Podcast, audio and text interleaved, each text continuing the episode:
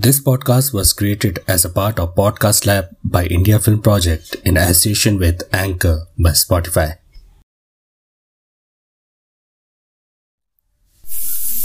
अब जो के आया मेरे बेचैन दिल को करा दोस्तों यह एक सामान्य दिन की तरह था और नहाने के बाद मैंने एक नई कलोन सरल भाषा में परफ्यूम और चालू भाषा में सेंट का इस्तेमाल किया, जो कि मेरी दिनचर्या के लिए एक आवश्यक एसेंशियल है। उत्सुकता से मैंने इसकी संरचना की, जाँच करी और अन्य रसायनों के साथ प्रेशर कैन पर एक संक्षिप्त नाम EDT अंकित पाया। कुछ गूगल शोध के बाद पता चला कि यह सबसे उत्कृष्ट परफ्यूम नहीं था और क्वालिटी और कीमत के मामले में परफ्यूम और ईडीपी के बाद तीसरे पायदान पर था। सच कहूँ तो मैं कभी भी सिंथेटिक, कृत्रिम डिओड्रेंट परफ्यूम या अन्य उत्पादों का प्रशंसक नहीं रहा हूँ और बेहतरीन खुशबू और लंबे समय तक टिके रहने के मामले में किसी ने मुझे आज तक संतुष्ट नहीं किया है। आसान भाषा में परफ्यूम और ईडीपी लंबे समय तक कारगर होना, यानी तकरीबन आठ नौ घंटे तक एक लॉन्ग लास्टिंग खुशबू। तब मुझे एहसास हुआ कि क्या इन सिंथेटिक परफ्यूम्स का कोई विकल्प कभी रहा? और कैसे हमारी पुरानी पीढ़ी भारत की इस कठोर और उमस से भरी जलवायु में अपने आप को सुगंधित और तरोताजा रख पाती थी, वह भी पर्यावरण के अनुकूल रहकर। दोस्तों, जवाब मिला कन्नौज का इत्र। जी हाँ दोस्तों, इत्र की सुगंध हमारे भारत को किसी जमाने में सुगंधित करती रहती थी।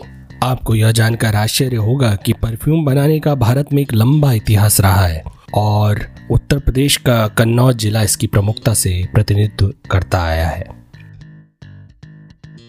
दोस्तों, लगभग तीन हज़ार करोड़ रुपए का कन्नौज का ये कुटीर उद्योग विशुद्ध रूप से अमूर्त तकनीकों पर आधारित है, जो पीढ़ी दर पीढ़ी मौखिक रूप में हस्तांतरित होता आया है, जो इसे अपने आप में अद्वितीय बनाता है। इसे भारत की इत्र राजधानी भी कहा जाता है, जो कि फ्रांस के लिए ग्रासे है। जी हाँ दोस्तों, ग्रासे फ्रांस में एक ऐसा शहर है, जो पूरे विश्व में अपने परफ्यूम के लिए विख्यात है।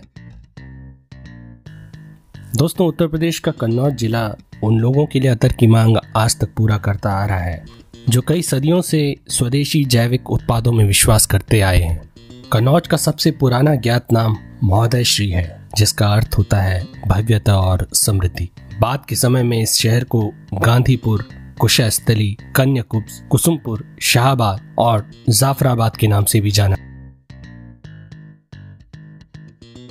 कन्नौज की इस उपलब्धि को देखते हुए 1999 में भौगोलिक संकेत, यानी जीआई टैग की सूची में शामिल होने का भी यह कारण रहा कि यह उद्योग आज भी वर्तमान में पारंपरिक रूप में विद्यमान है।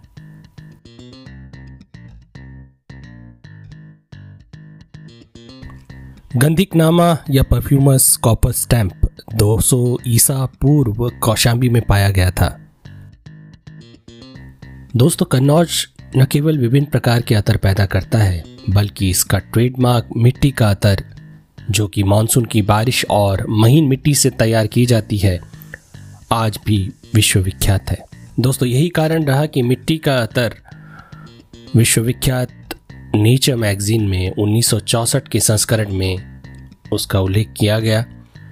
200 ईसा पूर्व, जब हम इतिहास की बात करते हैं दोस्तों तो उस वक्त चरक संहिता लिखी गई और चरक संहिता में अतर को बनाने के बारे में का उल्लेख मिलता है, जिसे जले आसमान के नाम से जाना जाता है। ईरान के एक वैज्ञानिक एविसीना, जिसे गुलाब जल की आसवन प्रक्रिया के लिए श्रेय दिया जाता है, वह भी चरक संहिता से ही प्रेरित थे, जिसका उन्होंने अरबी में शारका इंडीनियस के रूप में अनुवाद किया था।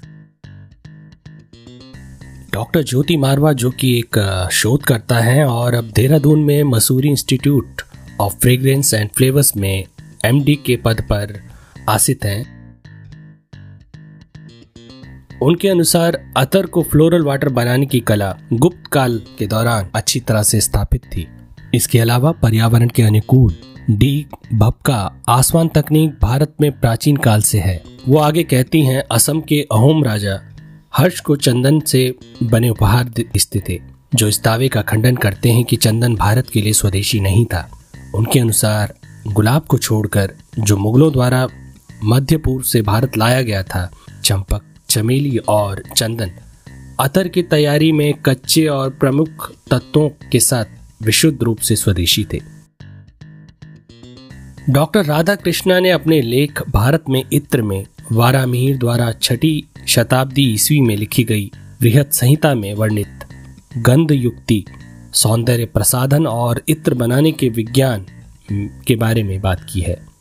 दोस्तों, जब हम मध्यकालीन में आते हैं, मध्यकालीन मिडिवल पीरियड जो बहुत सारे लोगों का एक फेवरेट टाइम पीरियड है, खासकर जो हिस्ट्री के स्टूडेंट है, उसमें तुजुके जहांगीर और आईने अकबरी जैसे संस्मरण इस बात पर विवरण प्रदान करते हैं कि कैसे अतर व्यवसाय कन्नौज में फलित हुआ और उसके बाद गाजीपुर, जौनपुर, पटना और ग्वालियर जैसे अन्य हिस्सों में भी फला फूला और विस्तारित हुआ। तुजु के जहांगीर में दोस्तों आपको हैरानी होगी कि एक समर्पित अधिकारी जो जो पूरे इस व्यवसाय को देखता था, कन्नौज इत्र को, उसको खुशबू दरोगा कहा जाता था, जिसकी भूमिका होती थी कि अतर की आपूर्ति पर निगरानी करना, उसके माल का जो आना जाना है, उस पर नज़र रखना, और उसकी जो कहीं की एक टाइमली डिलीवरी जो है रॉयल पैलेस में उसको पहुंचाना। दोस्तों, एक बड़ा रोचक वाक्य मुगल काल का भी है। जब दावा किया जाता है कि कैसे अशमत जहाँ, जो कि जहांगीर की सास थी, उन्होंने कैसे नूर जहाँ के स्नान के वक्त गुलाब की पंखुड़ियों को हमाम में गुनगुनों के पानी के साथ मिश्रित किया और फिर कैसे पंखुड़ियों से निकलते तेल को एक शीशी में कैद किया और कैसे इतरे जहांगीर का आविष्कार हुआ। दोस्तों अतर का उपयोग न केवल परफ्यूम में, बल्कि टूथपेस्ट, गुटका, माउथ फ्रेशनर आदि जैसे खाद्य फ्लेवर बनाने में भी किया जाता है और इन सब उत्पादों के लिए जो कच्चा माल या जो एक जिसको कहें कि जो उस चीज़ को स्पॉन्सर करता है या उस चीज़ को कॉम्प्लीमेंट करता है, वो कन्नौज है। दोस्तों, इत्र या अतर दो वर्गों में बांटा गया है। मूल अतर जो है, या इत्र, उसमें एक ही फूल का उपयोग किया जाता है या एक ही घटक होता है, जबकि शमामा फूल और हर्बल सामग्री जैसे केसर एमग्रीस कस्तूरी और अगरवुड तेल से बना होता है। शमामा अतर विभिन्न प्रकार की जड़ी बूटियों और प्राकृतिक आवश्यक तेल के साथ सह आसवन, जिसको को डिस्टिलाइजेशन कहते हैं, उसके साथ किया जाता है और ये एक लंबे समय तक चलने वाला इत्र है। इसलिए जो नॉर्मल वाले जो इत्र होते हैं, उनसे महँगा होता है। इत्र बनाने में मेहंदी या चंदन के तेल का प्रमुखता से प्रयोग होता है। मेहंदी तो कन्नौज में पाई ही जाती है, लेकिन चंदन की लकड़ियों और तेल और अन्य कच्चे माल के लिए आज भी कन्नौज, कर्नाटक जैसे राज्यों पर आश्रित है। किसी जमाने में चंदन, तस्कर, वीरप्पन, मुझे यकीन है कि आप लोगों ने वीरप्पन का नाम तो सुना होगा। वीरप्पन द्वारा तस्करी करी गई लकड़ियाँ कन्नौज आती थी और इत्र बनाने में चंदन की तेल, घटक का काम करता है। और चंदन के पेड़ को दोस्तों पूर्ण रूप से संग्रहित करने में सीज़न होने में कम से कम 60 वर्ष का समय लगता है ऑन एन एवरेज ये भी आपके लिए एक नई जानकारी है। अब आप सोचिए कि क्यों इत्र इतना महँगा होता है, क्योंकि उसके कच्चे माल से लेके पारंपरिक तकनीक को लेकर और उसमें जो मेहनत लगती है, वो वाकई में इस कीमत को जायज़ ठहराती है। दोस्तों, भारत में अन्य पारंपरिक जो कुटीर उद्योग है, उनका जो भाग्य है उसी तरह कन्नौज का अतर उद्योग या इत्र उद्योग भी है। और अगर समय से संबोधित नहीं किया गया तो चुनौतियाँ, दिक्कतें जो है कन्नौज को बड़ी परेशानी में डाल सकती हैं। मुख्य रूप से कच्चे माल की महँगाई या उसका उपलब्ध न होना, खराब नीति घटिया सिंथेटिक इत्र, और ये जो वर्तमान में चल रही महामारी की स्थिति, लगभग इसको विलुप्त होने के कगार पर ले आई है। हालाँकि उन्नीस सौ इक्यानवे में खुशबू और स्वाद विभाग केंद्र एफएफडीसी की स्थापना जो मुद्दे हैं उनको हल करने के लिए की गई थी, लेकिन एक संस्था ही जो है उसको पूर्ण नहीं कहेंगे। तो दोस्तों, आशा करता हूँ कि आपको आज का ये एपिसोड पसंद आया होगा।